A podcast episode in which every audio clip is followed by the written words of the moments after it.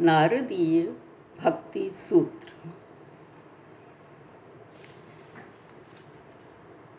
इस भारत में ही नहीं, दुनिया में भक्ति के प्रति बहुत लगाव है। प्रभु तक पहुँचने के मार्ग में भक्ति ही सबसे आसान मार्ग प्रतीत होता है।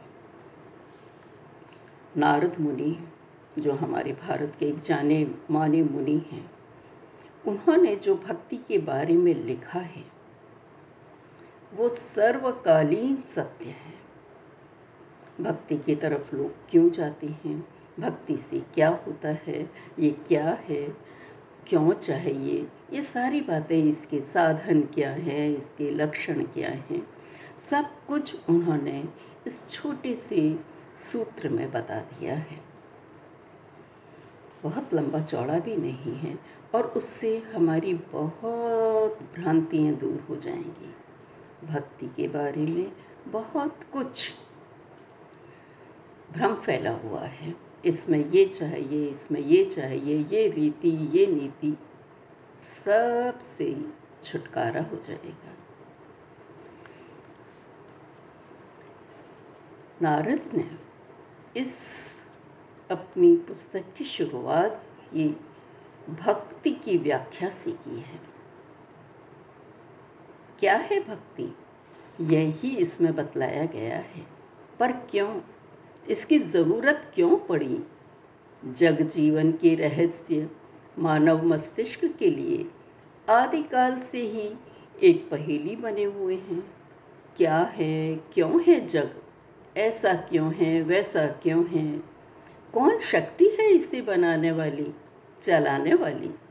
चाँद, सूरज, तारे, नदी, पहाड़ क्या हैं? कैसे हैं? क्यों हैं? एक दूसरे मानव के दिल दिमागों में इतना फ़र्क क्यों है? इतना अशांत क्यों है मानव?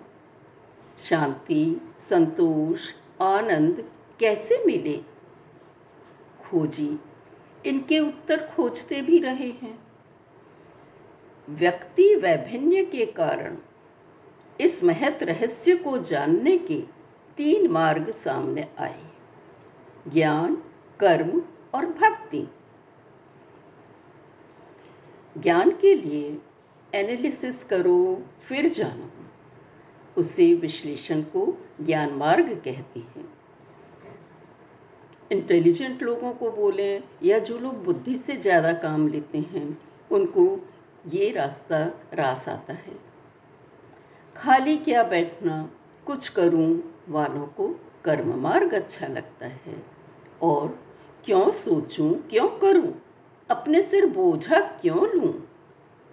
अपना सब कुछ उसको ही समर्पित कर दूँ। जिनकी भावना ये है, उनको भक्ति मार्ग पसंद आता है। अंत में तो तीनों ही रास्ते एक ही जगह पहुँचते हैं, परम रहस्य तक। दृष्टा और दृश्य, सृष्टा और सृष्टि, ज्ञाता, ज्ञान और ज्ञे मतलब जानने वाला, जो जानना है वो। और जानना, ये सब एक ही हैं। ज्ञान व कर्म वाले अपनी अपनी पगडंडियों पर चलकर और भक्ति वाले राजमार्ग से, एक्सप्रेसवे से बिना ज़्यादा जद्दोजहद किए, बिना ज़्यादा मुश्किल के पहुँच जाते हैं। प्रथम दो राहों में, शुरू में अहम मतलब ईगो की प्रधानता होती है। पर भक्ति मार्ग में, मैं कुछ नहीं हूँ, तू ही करता है। इस भाव की प्रधानता शुरू से ही रहती है। अहम को बढ़ाने का अधिक अवकाश ही नहीं होता, समय ही नहीं होता। अधिकतः सामान्य जन इसी श्रेणी में आती हैं। सब कुछ अपना एक ही पर डाल दिया। भाई वो ही करता है, वो ही करवा रहा है। अतः साधारण जन के लिए यही राह अधिक सुगम है, सरल है। वैसे भक्ति मार्ग में भी कई लोग ज्ञान व कर्म के पथिकों की तरह हैं। मतलब मेजोरिटी जैसे कि जो ज्ञान और कर्म का रास्ता अपना रहे हैं। उनकी तरह अहम का फुग्गा फुला ही लेते हैं। मतलब उनमें भी ईगो बढ़ जाता है। अपवाद हर जगह होते हैं। ईगो का क्या है? किसी भी चीज़ के लिए आ जाती है, इसीलिए भी आ जाएगी कि हम तो भक्ति कर रहे हैं भगवान की। ज्ञान व कर्म नेति नेति कह के मतलब ये भी नहीं, वो भी नहीं। नकारात्मक होकर नेगेटिव होकर, फिर सकारात्मक, यानी पॉजिटिव बनते हैं। पर भक्ति की तो शुरुआत ही सकारात्मकता से पॉजिटिविटी से होती है। नारद, मुनि होते हुए भी साधारण मानव प्रतीत होते हैं। हमारी तरह कुछ करने की खुजली उन्हें भी होती है। वे इधर उधर की लगाते हैं, काम भ्रमित हो जाते हैं मतलब लस्ट के पीछे भी चले जाते हैं। चलते ही रहते हैं, स्वर्ग से पृथ्वी और पृथ्वी से स्वर्ग तक। यानी कि यहाँ के ही नहीं, वहाँ के भी हैं, एक पुल की भांति। प्रभु में और मानव में, जैसे कि एक पुल बना रहे हैं, स्वर्गलोक में पृथ्वी लोक में अपने से ही लगते हैं। दूर का सितारा नहीं, क्योंकि अपनी जैसी कमियाँ भी उनमें दिखलाई देती हैं। अतः इनके कहे पर विश्वास भी हो जाता है। बड़े सीधे सादे, थोड़े से शब्दों में उन्होंने अपनी बातें रख दी हैं। आम जनता के पास समय की कमी शायद सदा से ही रही होगी। तभी उन्होंने इसे संक्षिप्त रूप ही दिया है। या फिर व्यर्थ न बोलो कहने के लिए स्वयं उदाहरण बने हैं। यही सही लगता है।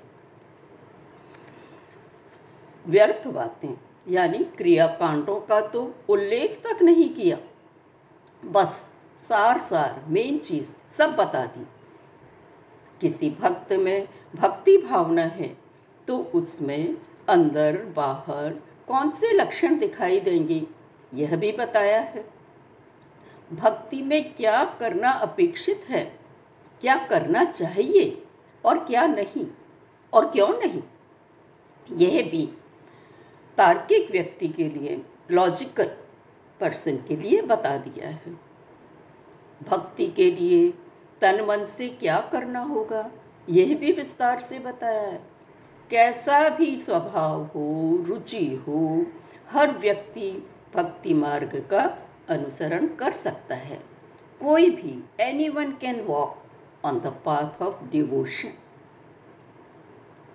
व्यक्ति को हताश होने की ज़रूरत नहीं होती डिजेक्टेड फील करने की ज़रूरत नहीं होती। ज़रूरत होती है केवल एक चीज़ की, वो बस चैतन्य, मीरा आदि की तरह लोक मत की परवाह न करने की। उस प्रभु की भक्ति के लिए, उसको पूरा मन में बसाने के लिए, हर समय उसकी याद के लिए जो आए करो। दुनिया को बोलने दो, जो भी बोले। ऐसा सांत्वना भरा, सकारात्मक, नाच, गान, खुशियों से भरा प्रभु मिलन का यह आसान भक्ति पथ नारद मुनि ने जन जन को दिया है। आध्यात्म पथ की मुश्किलों को। प्रभु मिलन में बाधक होने की शिकायत करने वाली। अब ऐसा नहीं कर सकती। क्यों? क्योंकि ये तो आसान ही है। बस अपनी चाह में, अपनी इच्छा में तीव्रता हो कि बस हमें तो प्रभु की याद रखनी है। बस और क्या करना है? कुछ भी नहीं। सब कुछ जो कर रहे हैं, प्रभु के लिए कर रहे हैं, ये सोच लो। इसी शास्त्र का हिंदी अनुवाद प्रस्तुत कर रही हूँ। कारण वही कि संस्कृत अब जनभाषा नहीं रह गई है। आशा है पाठक समझ पाएँगे। अब सुने नारद मुनि का लिखा भक्ति सूत्र। भक्ति की व्याख्या, लक्षण, परिणाम, साधन, प्रभु प्रेम का वर्णन ये सब इसमें दिया है। धन्यवाद।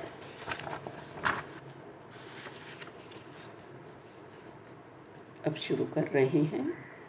पहला सेंटेंस है।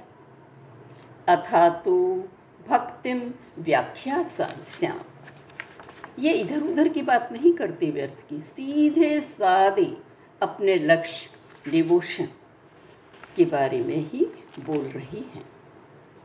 कहती हैं, अब कर लें भक्ति की व्याख्या। और एकदम बता देते हैं, उस प्रति है वह परम प्रेम रूपा और सुधा स्वरूपा। भगवान के प्रति परम प्रेम हो। यही है वो, चरम सीमा भक्ति की। प्रेम है, उल्टा भी सही है। प्रेम की भी चरम सीमा भक्ति है। पाकर उसे सिद्ध अमर और तृप्त मनुज हो जाता।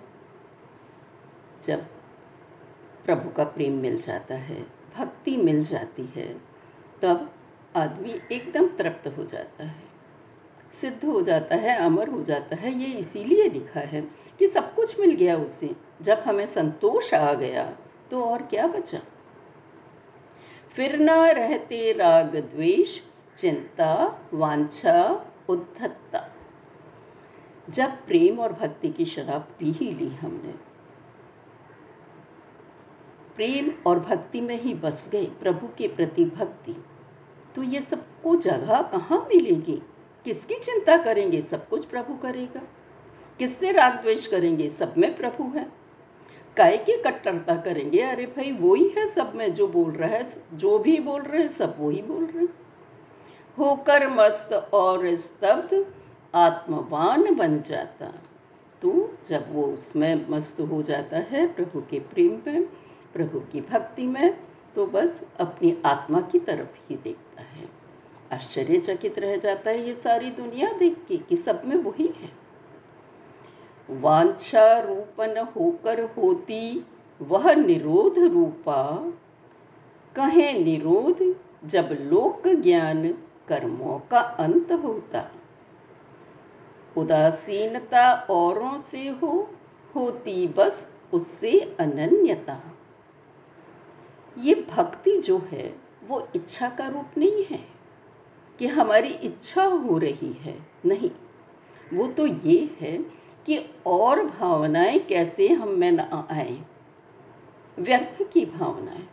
मन कितने जाल बुनता है। इधर उधर के कभी सोचें बैठ के कि मन में क्या क्या बातें आई हैं। हम खुद चकित रह जाएँगे। न सर, न पैर, इधर उधर की दुनिया भर की। और अभी ये, अभी वो। खुद हम ही एकदम चकित रह जाए कि ये हो क्या रहा है। तो उसमें तो मन का निरोध है केवल। इच्छा नहीं है। बस एक प्रभु के प्रति प्रेम है। केवल विधायक है पॉजिटिव है। जब दुनियावी कर्मों का अंत हो जाता है मतलब हम दुनिया की बातें ज़्यादा सोचना बंद कर देते हैं, कर्म करते हैं, जो ज़रूरी है वो करेंगे, लेकिन व्यर्थ की बातें नहीं। सब कुछ का अंत हम प्रभु में समझ लेंगे। तो बस तो अब क्या होता है? उदासीनता औरों से हो। हम इनडिफरेंट हो जाते हैं लोगों के प्रति, दुनिया के प्रति। और केवल यही समझते हैं कि वो ही मेरा है, प्रभु ही मेरा है और कोई नहीं। मेरे सब कार्य उसके लिए हैं। करें त्याग अन्याश्रय का तो वो कहलाती अनन्यता। अनन्यता कब कहलाएगी? जबकि हम दूसरे को अपना सहारा नहीं मानती, अपना आश्रय नहीं मानती कि वो ही हमारा ध्यान रखता, रखेगा। नहीं, एक प्रभु को मान लिया इनफ जब उस ही प्रति हो मैं कर्म होती औरों से उदासीनता अपने आप इनडिफरेंट हो जाएँगे दो, दूसरों के प्रति। अब किसी को ये लग सकता है कि ये तो गलत बात है। औरों के प्रति ध्यान ही नहीं देना है। नहीं। वो देते हैं, लोक दृष्टि से देते हैं, जो ज़रूरी होता है वो देते हैं, लेकिन सबके लिए ही रहूँ। तो कैसे होगा? एक के प्रति अगर रहा और उसे हमने सब में मान लिया है कि ईश्वर सब में है, विद्यमान है, आत्मा के रूप में सब में है तो हम एकदम इंडिफरेंट नहीं होंगे ज़रूरत का करेंगे, बाकी उस प्रभु की याद करेंगे। वो सब में है तो हमारा व्यवहार अपने आप प्रेम भरा सबके प्रति हो जाएगा। भक्ति दृढ़ हो तो भी कर ले कर्म लोक शास्त्रानुसार ना तो गिर सकने की शंका होगी, जो आया अहंकार। और दुनिया के कर्म को शास्त्रों के अनुसार भी, समाज के मत के अनुसार भी क्यों करना ज़रूरी है? क्यों? क्योंकि अगर ये नहीं किया तो हम में अहंकार की भावना बहुत जल्दी आ जाएगी, ईगो की भावना। अरे, हम कितने बड़े हैं। हम शास्त्रों पे चल रहे हैं। हम दुनिया की मान के चल रहे हैं। अपनी ही नहीं लगाती। अरे, ईगो के तो रास्ते ढेरों हैं। कुछ भी आ जाएगा। है जब तक तन भोजनादि जग कर्म करे औरों जैसे। जब तक शरीर है, भोजन करना ही पड़ेगा, काम करना ही पड़ेगा, कमाई करनी ही पड़ेगी, परिवार को संभालना ही होगा। तो सामान्य जन ही बना रहे ना, सब कुछ कर ले। तो उससे न तो अहम आएगा और सब काम क्योंकि भक्ति तो केवल मन की बात है। उन्होंने ये नहीं बोला है अभी तक कहीं भी कि ये करो, वो करो और एक अलग से समय निकाल लो और करो। तो वो तो बोलते नहीं, मन में वो रहे पूरा। प्रेम करो उससे। अब माँ बच्चे से प्रेम करती है, पति पत्नी से प्रेम करता है, प्रेमी प्रेमिका से करती है। तो उसे कोई ढोल पीटना पड़ता है, वो अंदर से करते रहते हैं अपना और कर्म करते चलते हैं। वैसे ही ये भक्ति को भी करो